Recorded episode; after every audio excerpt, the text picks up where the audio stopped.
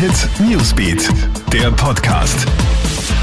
Schönen Nachmittag aus der Krone Hit Nachrichtenredaktion. Felix Jäger hier mit einem kurzen News Update. Bis Ende Juni sollen zwei Drittel der Bevölkerung mindestens eine Impfdosis erhalten haben.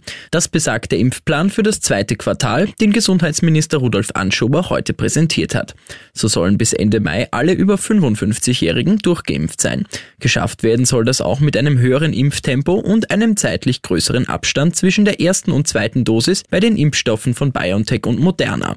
Ziel ist es dabei, die Erstimmunisierungen zu erhöhen. Im EU-weiten Vergleich liegt Österreich, was die Durchimpfung Bevölkerungsrate angeht, derzeit auf Platz 6. Spitzenreiter ist mit Abstand Malta vor Ungarn und Estland. Gedränge am Wiener Donaukanal.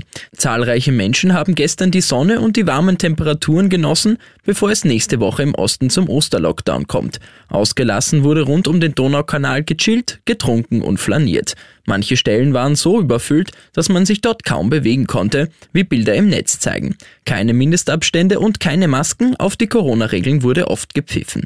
Die Aufregung ist groß, die Wiener Polizei ist verstärkt im Einsatz und 800 MacBooks einfach mal verschwinden lassen. Klingt unglaublich, aber genau das hat die Mitarbeiterin einer Privatuni im kalifornischen Silicon Valley gemacht.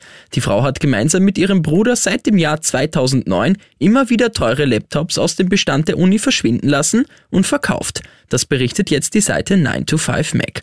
Der Schaden beläuft sich wohl auf circa 4 Millionen Dollar. Das Diebesduo hat einen Umsatz von 2,3 Millionen Dollar verbucht. Jetzt sind die beiden aber aufgeflogen. Der Frau drohen jetzt bis zu 10 Jahre Gefängnis, ihrem Bruder bis zu 5. Ich wünsche dir noch einen schönen Tag. Krone Hit Newsbeat, der Podcast.